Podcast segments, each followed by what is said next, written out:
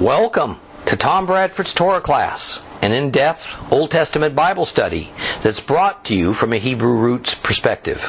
This week's lesson is week number 26, the book of Acts, chapter 11.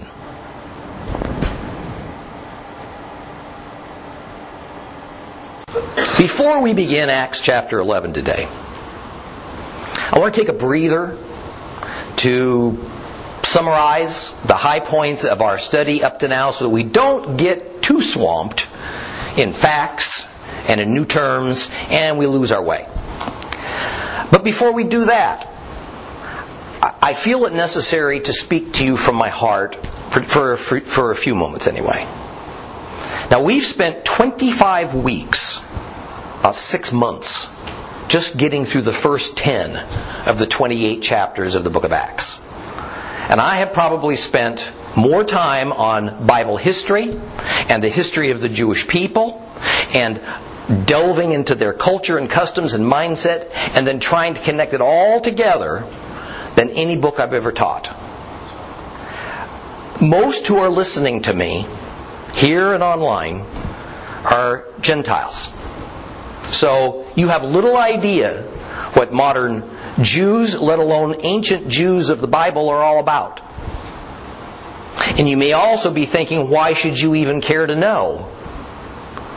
How does this help us to understand God's Word and apply it to our lives? Now, I forewarned you at of this approach at the outset of our study because outside of teaching the book of Acts in this way, I don't know how else to extract its intended meaning. Thus, the reason for my long-winded and broad approach in teaching you about these matters is that Acts is the structural bridge that spans two eras, the Old and the New Testaments. It is the binding link between the law of Moses and the advent of Messiah. However, most important for our proper understanding is that Acts is a 100% Jewish bridge. It is a bridge built entirely upon the bedrock of Jewish society, the steel of Jewish thought processes, the connecting rivets of the Jewish religion of that era, and the labor of the historical traditions that had been developed and nurtured over the centuries that drove Jewish behavior and decisions. All the writers of the Old Testament were Jews, more correctly Hebrews. And all the writers of the New Testament were Jews, except for the God-fearer Luke, who seems to have remained a Christ-believing Gentile, yet threw in his lot with the Jewish disciples and the apostles of Christ, even becoming a traveling companion of Paul, and all that might have been missing from him being a Jewish convert was circumcision.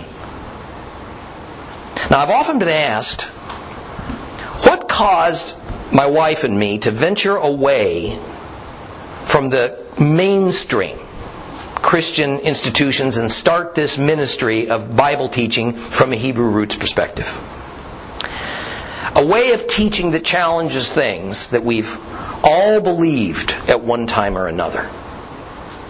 A friend of mine, Dr. Robert McGee, once said to me that sometimes we need to pause and seriously examine why we believe what we believe. Why we believe what we believe. And I've stated to very close friends for a long time now that in my estimation, most Christian institutions have backed away from leading their flocks in a search for the truth and instead have encouraged their members to uphold and defend their particular doctrinal status quo.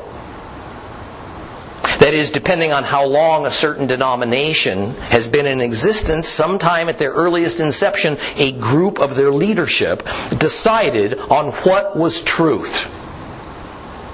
What they believed in, listed them, called them doctrines, and then set out to teach these doctrines as immutable.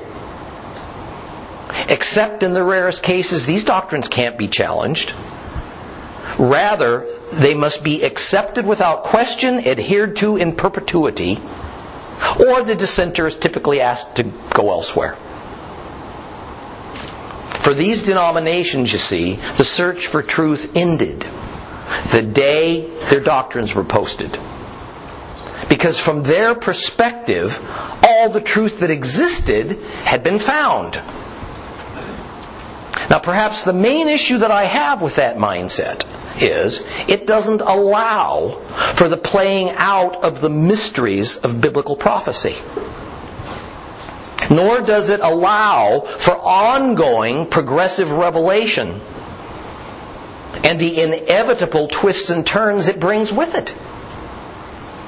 Thus, new information and new circumstances are often covered over or willfully ignored because they may contradict long held doctrine. The unexpected return of Israel as a Jewish nation in 1948 is one such example of this.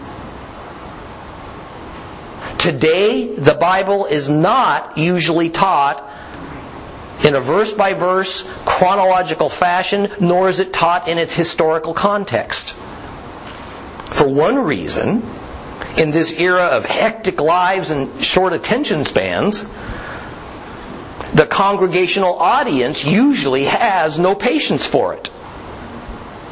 So I applaud you for hanging in there.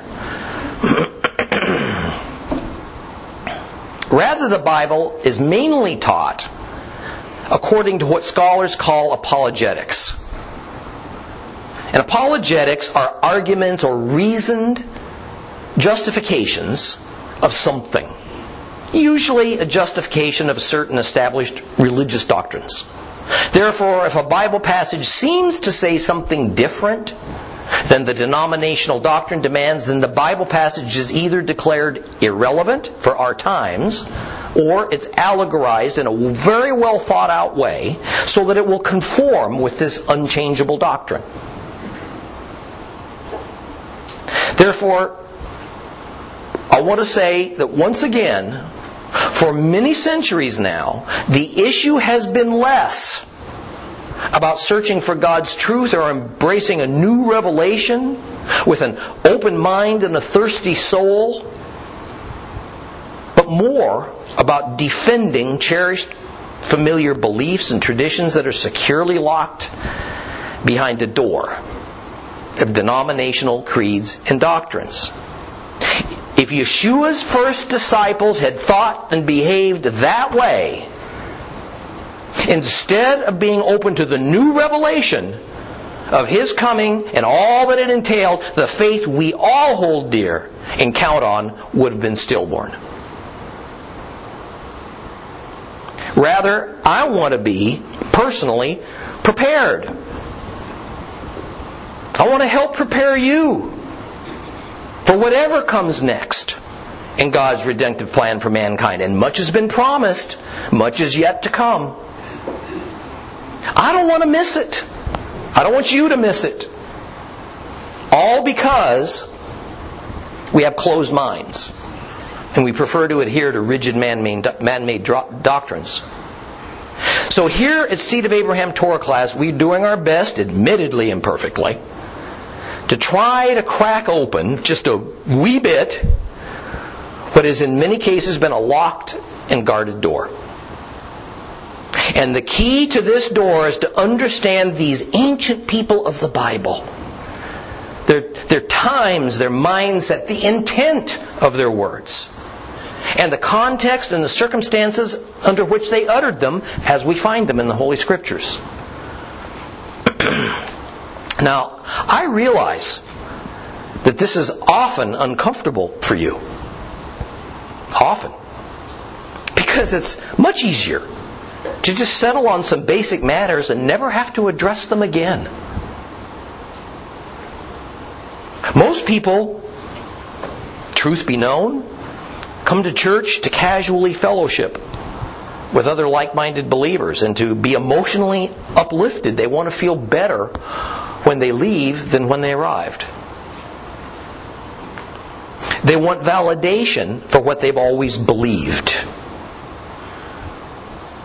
However, just as maturing from a child to an adult forces us, hopefully, to reconsider things in life that at one time seemed simple and easy to understand as children, but involve multiple shades of gray and conflicting principles as we reach adulthood.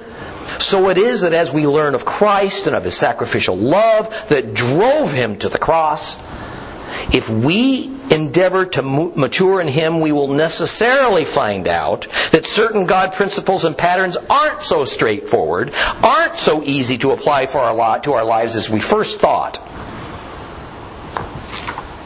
And sometimes to our greatest discomfort, we will also find out that certain doctrines were formed due to human agendas in the past that are not so apparent to our congregation today. And once unearthed, these can be troubling. However, our goal in learning God's Word and in response being obedient to it, being obedient to it should not be about a search for comfort. It should be about a search for truth. For truth. And I can tell you from experience, the truth isn't always comfortable. God's word is so wide and so deep that no man, no teacher, no, no pastor, no rabbi has a corner on the truth. Or knows all the truth. Because God's way is to reveal more and more of the truth in His good time. So our search should be ongoing. Yet there are things we can reasonably test, we can conclude and know with a certainty if we work at it. And at times this leads us to things we've assumed were truth, but new information that, take, that, better conforms with God's Word demands we have to unlearn them now. Takes courage and persistence. It takes faith. It takes humbling ourselves before the Holy Spirit such that we're not so allergic to finding out that we may have been wrong about some important things concerning our faith so that we just close our eyes and ears to it. But as no other book ever written, the Bible tells us that if we will diligently seek for the truth within its God inspired passages, we are guaranteed to find it. We are also told that the truth will set us free. Free from what? From bondage to sin. From bondage to sin that began with a lie in the Garden of Eden.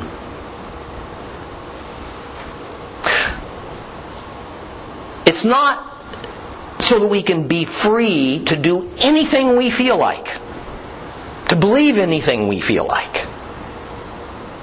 Truth sets us free. Freedom is not gained from stubbornly, perhaps fearfully holding on to humanly imposed doctrines and customs that have been so warm and customary to us over the years that we've not even wanted to think about them twice. We've not been terribly motivated to ask ourselves why we believe what we believe. That is, however, indeed what I'm asking you to do. So, what we've learned thus far in the book of Acts are things that for some can be unsettling, for others, informing and enlightening. For instance, that belief in Jesus Christ arose from the religion of the Jews.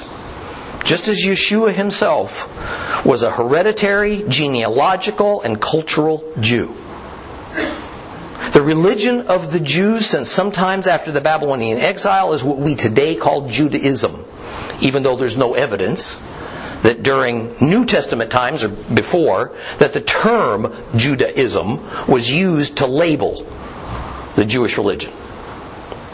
We also discovered that the religion of the Jews in New Testament times was practiced much like Christianity is practiced in modern times. That is, Judaism consisted of a number of factions that had shared a few commonly held and fundamental beliefs among them, but also many more beliefs that were at opposite ends of the spectrum, such as if bodily resurrection was possible. Further, because of the Babylonian exile, some 600 years prior to New Testament times, and because the vast majority of exiled Jews had voluntarily decided to remain in the various foreign lands to which they were sent, there was a distinct split in how Judaism was practiced between the Jews in the Holy Land versus those who lived out in the diaspora, that is, the Jews who lived in those foreign lands. The Jews living in the Holy Land were outnumbered 20 to 1 by the diaspora Jews. However, the diaspora Jews in general looked to Jerusalem for their spiritual direction because that's where the temple and the priesthood and the Sanhedrin were located. We learned that there were other factional splits in Judaism as well, and these factional splits play significant roles in our New Testament stories and their outcomes. The most familiar one to Christians is that split between the Sadducees and the Pharisees. The two most predominant social, religious, political parties of the Jews in that time. But the cause of this split isn't apparent without understanding basics of Judaism and especially Jewish society in that era. It was the aristocratic Sadducees who operated the temple, controlled the priesthood, and ran the Jewish high court, the Sanhedrin. But it was the learned Pharisees who were the overseers of the synagogues. Thus, the synagogue and the temple were rivals, and they held little in common. The synagogue looked much like a typical church looks like, with its building, seating, speaking platform, and its authority structure. The synagogue is where rabbis and others taught their doctrines and their Bible interpretations, and the synagogue was the center of everyday Jewish life. There was only one temple, but there are hundreds and hundreds of synagogues. And there was a synagogue present generally wherever a Jewish community of sustainable size would spring up. Now, especially for the diaspora Jews who lived hundreds, in some cases a thousand miles or more away from Jerusalem, it wasn't, unu- it wasn't usual, rather, that they would ever in their lifetimes come to visit the temple for a biblical festival or to sacrifice there. It was simply too expensive, too time consuming, too dangerous in some ways, and certainly too impractical. So their attachment to their Jewish religion was to their local synagogue. And when people went regularly to worship and have fellowship, even in Jerusalem, it was usually not to the temple, but to their synagogue. So we must necessarily understand that for Yeshua and for all of his followers, as well as all regular Jews, theirs was the world of the synagogue. And only on certain ceremonial occasions did they venture to the temple and interact with the priests. Now, the central doctrinal tenets of the synagogue can be summed up in one Hebrew word, halakha. Halakha is a merging and mingling of the biblical Torah with traditions and ancient customs. It was their manual, not just for their religion, but for everyday behavior. It was not a written manual yet. That wouldn't come for another couple of centuries. Rather, it was still taught orally, and it was enforced by various Jewish religious authorities who didn't agree on many important matters. And this is one of the main reasons for the several factions of Judaism that developed in the never ending infighting that usually amounted only to passionate debate. Sometimes, though, it spilled over into violence. All the disciples, all the followers of Yeshua belonged to one faction or another of Judaism, and to one synagogue or another. So they didn't have a single unified mindset even after coming to belief. And we see this exact thing play out among the disciples because we hear in Acts of, of Hellenist believers, Greek speakers, versus Hebrew believers, Hebrew speakers, who don't trust one another to impartially dole out money and food to the widows among their group. Despite their various levels of devotion to Judaism, for the Jewish people there was no getting around the reality that in the New Testament times the world was a Gentile Roman world. The Holy Lands were in the hands of the Romans. And the diaspora Jews lived in one province or another of the Roman Empire. And it had been this way for going on two centuries by the time of Christ's execution. The Jews of the diaspora, by necessity, dealt every day with the majority Gentile world and all of its uh, complexities. And like the proverbial frog in the kettle, slowly and imperceptibly, the diaspora Jews especially found themselves looking and thinking more and more like their Gentile neighbors. But the more pious and zealous Jews of the Holy Land who lived nearer to the greatest symbol of their heritage, the temple, nearer to the power center of Jewish religious authority, Jerusalem, they tended to keep as much distance between themselves and Gentiles as possible. It was in this context that a new faction of Judaism, one born in the world of the synagogue, arose. And this faction believed that Yeshua of Nazareth was the Messiah that they'd been waiting for. But progressive revelation visibly demonstrated to them he was a different kind of Messiah than the long held Jewish customs and traditions had said that they were supposed to expect. He would not lead the Jewish people in revolt against Rome. And that was expectation number one. Further, he wasn't a mere man. He was indeed a descendant of King David, but he also claimed to be God. Even more perplexing, if not disappointing, he would achieve the goal of bringing in the kingdom of God, a Jewish kingdom, through his death and resurrection not through his personal charisma and a stunning series of military victories that would finally liberate Judah. More, this would be a spiritual kingdom as opposed to a typical physical kingdom. Most Jews then were like most Christians today. This simply was not what their trusted religious leaders had told them that a Messiah would be and do so, even the vivid reality of Yeshua and his many miracles that so many of them had personally witnessed didn't sway them. Maintaining their familiar doctrinal status quo, that was what mattered. And it was also what was demanded by the Jewish religious leadership, not accepting the newly revealed truth Thus, we find upon Yeshua's death that a small group of 12 disciples took up the cause as its leadership. And their particular faction of Judaism became known as the Way. They didn't stop going to synagogue.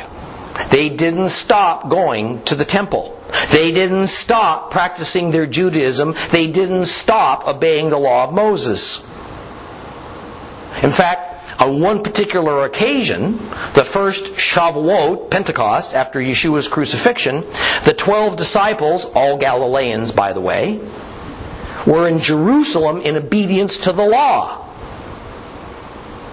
and along with thousands of diaspora Jews who were there for the same purpose, they saw and experienced something that shocked them. The Holy Spirit of God visibly descended upon Yeshua's followers, and they all began speaking in foreign languages that they didn't know. Peter and others of the disciples used this event as a springboard to begin to teach other Jews about Yeshua and what the coming of the Spirit meant, but they were arrested by the high priest and told to stop speaking about this Yeshua. Now, not long afterward, a Greek speaking Jewish believer from Samaria named Stephen went to, the one, to, the, to one of the 400 or so synagogues in Jerusalem to preach the gospel to them. And they became so incensed by what he had to say that they took him to the Sanhedrin. In a hasty kangaroo court trial, he was convicted and promptly stoned to death. And immediately following this, a number of Jews in Jerusalem set out to destroy this new radical faction of Judaism, and so the terrified believers fled Jerusalem to safer parts of the Holy Land and to nearby countries. In response, the Sanhedrin sent Paul, Shaul, Saul, a very strict Pharisee, after one particular group of believers who fled to safety in Damascus, Syria. And on the journey to arrest these Jesus sympathizers, Christ confronted Paul in spirit form from heaven. And Paul, although blinded, became the newest believer. The same zeal he had for rounding up and punishing believers, he'd now use to spread the gospel message he was trying to kill. Well, back in the Holy Land, Peter and James, James, Yeshua's brother, were the unquestioned leaders of the way. Peter was roving around, making new disciples of the Holy Land Jews and checking in on the welfare of uh, some of the scattered believers when he had a visitation that would forever change yet another fundamental mistake in this halakha based Jewish theology. But before he had his vision, a Gentile Roman army officer named Cornelius had a visitation from an angel telling him to go and fetch Peter because there was something Peter needed to tell him. Peter's vision happened shortly afterward. The vision was a parable. It involved a cloth sheet being lowered down from heaven with all kinds of animals in it. Some, if not all, being prohibited as food for Jews according to the law of Moses. God told Peter, kill and eat. This vision greatly confused Peter, not only because of the instruction, but because the words used didn't pertain to food. They pertained to people, they pertained to objects, but not to food. And as the men arrived to escort Peter to visit Cornelius, Peter suddenly realized what this vision parable was telling him. First of all, it had nothing to do with food. Rather, it was that Peter and all Jews were to stop regarding Gentiles as unclean. Why? Had God recently cleansed Gentiles and made them clean? No. God had always created Gentiles clean, as He does all things. God creates all things clean. In fact, Gentiles represented a spiritual status that the Torah calls common.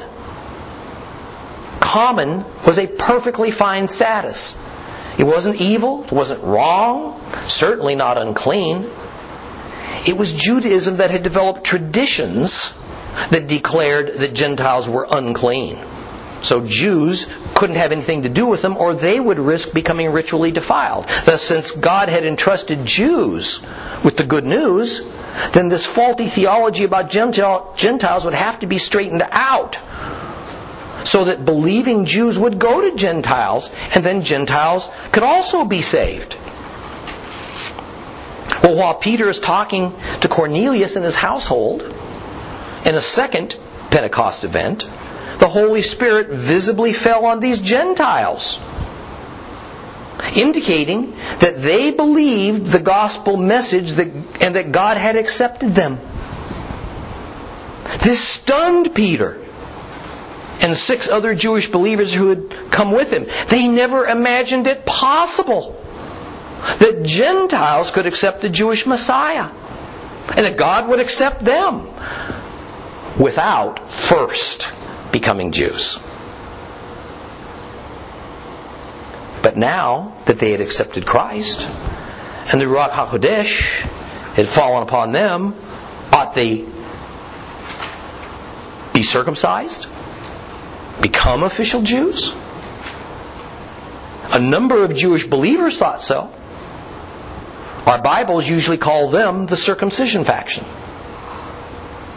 This would remain a very contentious issue within the way, and it appears that Peter was as ambivalent about it as Paul was outspoken against it.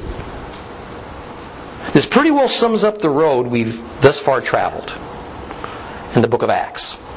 With that, open your Bibles to Acts chapter 11, and we shall continue our journey.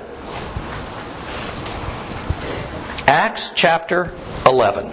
If you have a complete Jewish Bible, it's page 1375.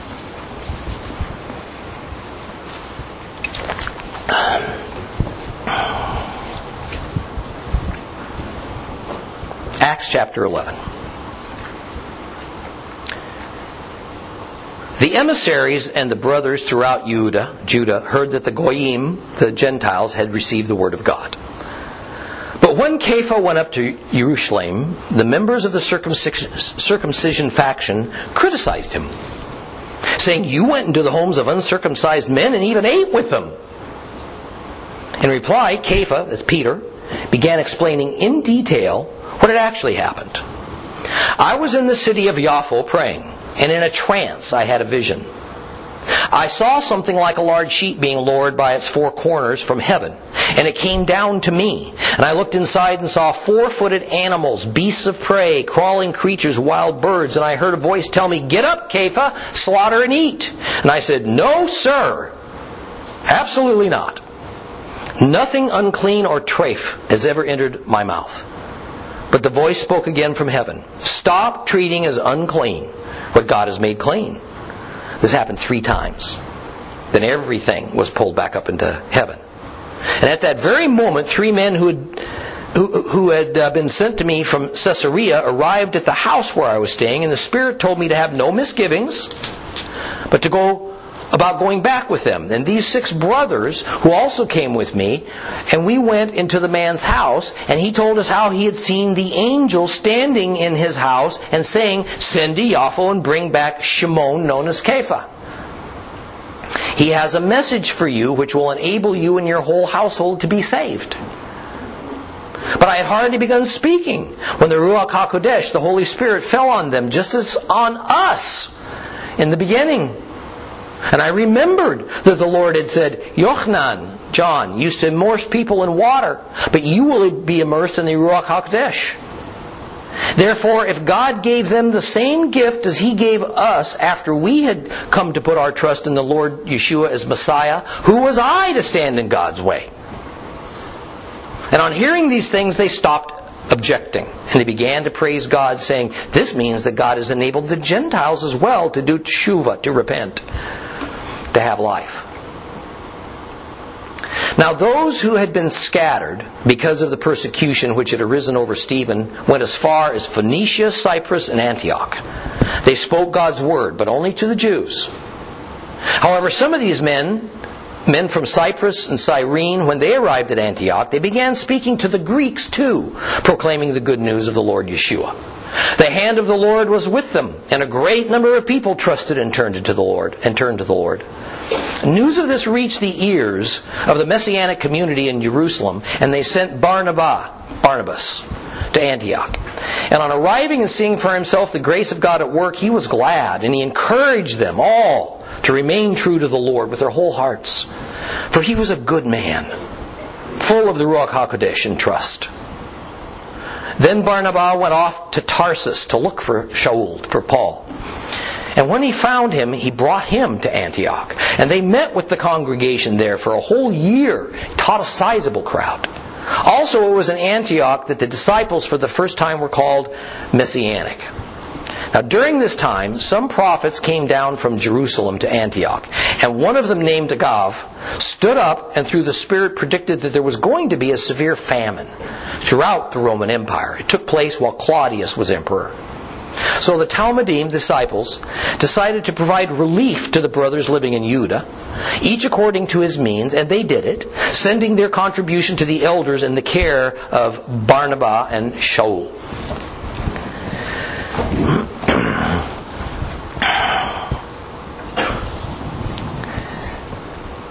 This chapter opens in the immediate aftermath of Peter's dealings with the God fearing Gentile and new believer, Cornelius, and of his household.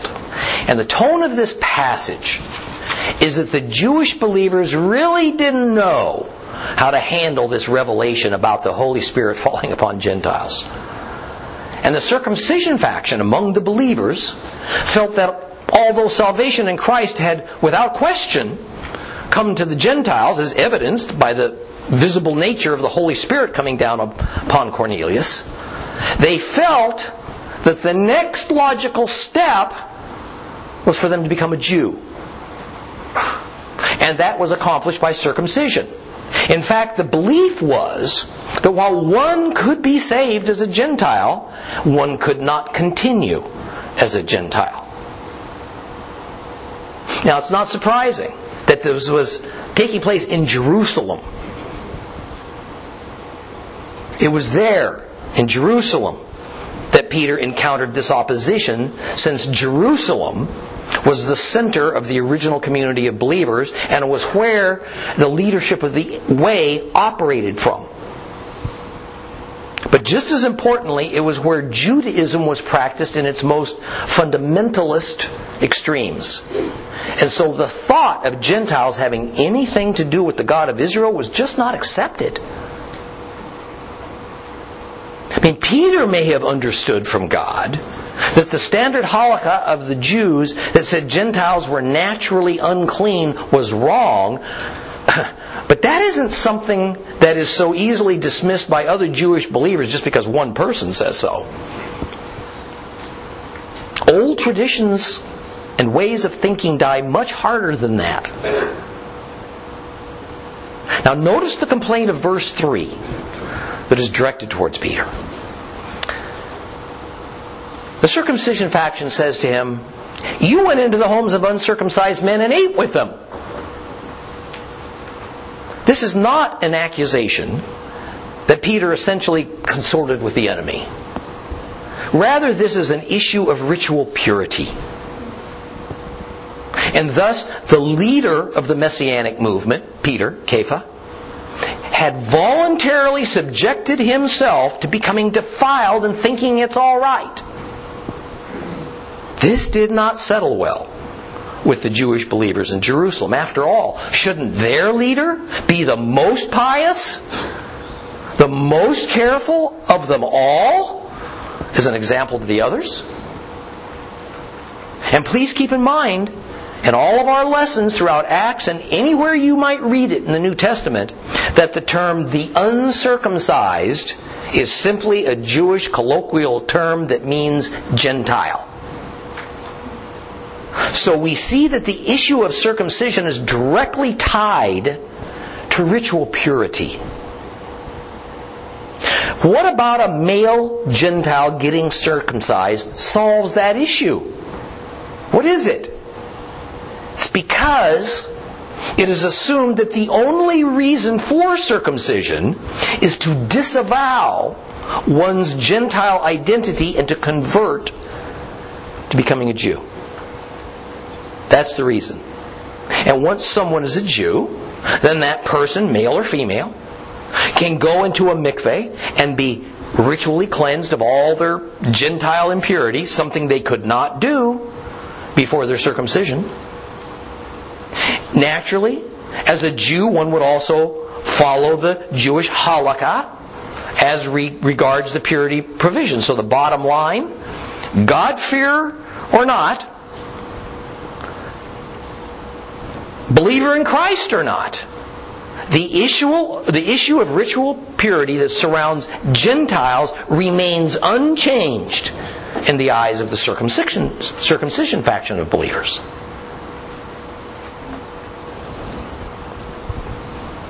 And in fact, when we get to Acts chapter 15, and that famous Jerusalem council, whereby certain rules were to be implemented upon this growing number of Gentile believers, it was entirely about purity provisions.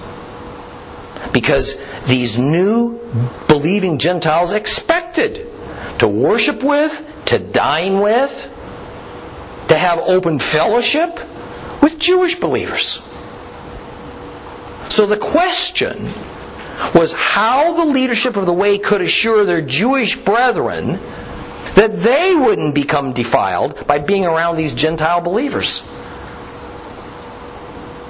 So starting in verse 4, Peter's defense for going into the home of a Gentile and eating with him is to tell the story of the vision parable that he had when he was in Yaffo at Shimon the tanner's house. And so he tells us, he tells that story nearly word for word as we read it back in uh, uh, Acts chapter 10. And when in verse 8, Peter gets to the part about telling God no, He's not going to eat such things as were in that sheet lowered down from heaven. It is to make clear to Kepha's hearers, which was mainly the circumcision faction, that he is no less strictly Torah observant than they are. So he was just as horrified to hear this instruction from God as the circumcision faction is right now taken aback by Peter telling them about this instruction. I need to comment here, as I did in Acts chapter 10, that Acts 11:9 is poorly translated in the completely uh, complete Jewish Bible, where it says, "Stop treating as unclean what God has made clean." That's incorrect. What it actually says is, "Stop treating as koinos what God has made katharos. Stop treating as common what God has made clean. Now, I'm not going to go back through our last three weeks of study, whereby we talked extensively about this spiritual state called common. I'm going to leave that up to you to review it for yourselves. But what I do want to add is this. I can tell you right now that many of you are reading this statement as though God, through Peter, is saying he has recently cleansed the Gentiles when he says he has made them clean. And you'd be wrong. And the reason you automatically perceive it this way is because you still see it through the lens that pervades Christianity, which says that A, Gentiles were unclean. And so God had to cleanse them. And B, because you still want to relate this to the kosher food laws, which most Christian leaders say is what Peter's vision was all about. It wasn't. And C, because it is taught that the Levitical food laws were abolished for believers. That's not so. Rather, when God says He made Gentiles clean, He means He created them, He made them clean. They were created as clean creatures. It was only Judaism, it wasn't God, who had ever at any time declared Gentiles as universally and naturally unclean creatures. So God was rebuking Peter. He wasn't informing him of a change. He was rebuking Peter. God was saying, Peter, I made Gentiles clean. You don't, I don't want you to say otherwise. I don't want you to treat them in such a way. Further, if a Gentile who naturally carries the common spiritual status accepts Christ, he or she is now elevated to the same holy status that Jews naturally carried. So Peter should stop thinking of believing Gentiles as forever stuck in their common spiritual status. They are no longer common, they are now holy. as a result of their, of our faith in Yeshua. And it is not by means of a physical circumcision, and thus converting to Judaism, that it elevates a Gentile to holy status. It's God Himself who declares their elevation to holy. Nothing more. It's a declaration. Verse 15 is a telling statement. There, Peter relates to his listeners that the Holy Spirit fell on these Gentiles just as it fell on us in the beginning. That is, it was another Pentecost event. Remember, Christ told the Jewish believers to wait on something amazing that was going to happen before they started their ministry. Wait. And Peter realizes that amazing event was at Pentecost. It was the starter's gun at the beginning of a race for the Jewish believers. But in Caesarea Maritima, that same starter's gun had been raised and fired, signaling the beginning of the inclusion of Gentiles. Always the motto had been first to the Jews, then to the Greeks. In that order. It seems that the Jews' head start was over. Little did they know that soon the Jews would find themselves as the minority party of Christianity. The most important, important statement about Peter's self defense to the circumcision faction for his associating with Gentiles is in verse 17. He says, Therefore, if God gave them the same gift as he gave us after we had come to put our trust in the Lord Yeshua the Messiah, who was I to stand in God's way? Peter says, It's not my fault.